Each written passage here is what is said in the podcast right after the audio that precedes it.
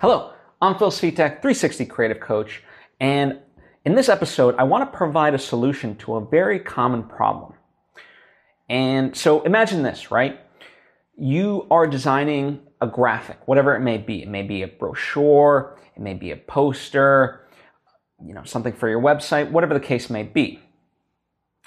And you have some references and you're like, ooh, that's a really cool font. I want to use that font but it's like not a standard font. And so you're like, well, what the hell's the name of that font? Very simple, right? So the solution is screenshot that uh, template, whatever it may be, right? That image, and then go to fontsquirrel.com. Okay, fontsquirrel.com. And there, it's very simple. All you have to do is upload that screenshot and Font Squirrel, that website, will identify what that font is. Okay? That's amazing. Now, here's kind of a, a, a secondary trick to this.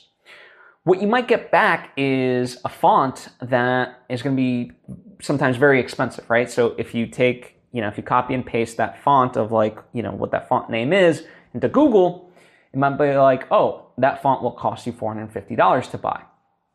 So the trick I have for you then is to take, you know, in the Google search, paste the, the name of that font and add free alternate versions.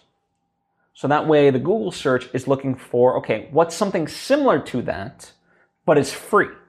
Okay. Now, listen, if you have money to spend on, on a, on a very expensive font, because you're absolutely in love with it and you can afford it, then by all means go do it.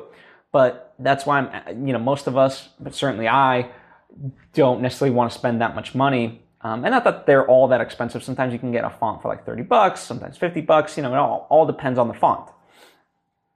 But generally speaking, you know, I would prefer not to have to spend that money on, on font, you know, unless it's something like ultra, ultra important.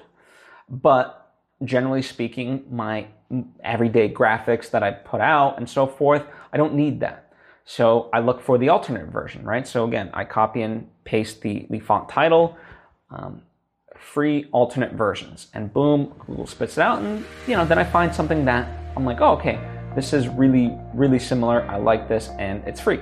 So I download it and utilize it. So that is a solution I have for you in order to find a font that you're looking for based on you know something that that you saw that you really like. Uh, let me know how it goes for you. I hope this tip has been beneficial for you. If there's any questions that you have that I didn't answer in this, by all means ask away. You can comment down below or hit me up on social media at Phil Svitek. Also, if you think this might be a benefit to somebody else, then by all means please share it. And also, if you haven't yet subscribed, I would encourage you to do so that we get all the various episodes and lessons that I put out right when I put them out.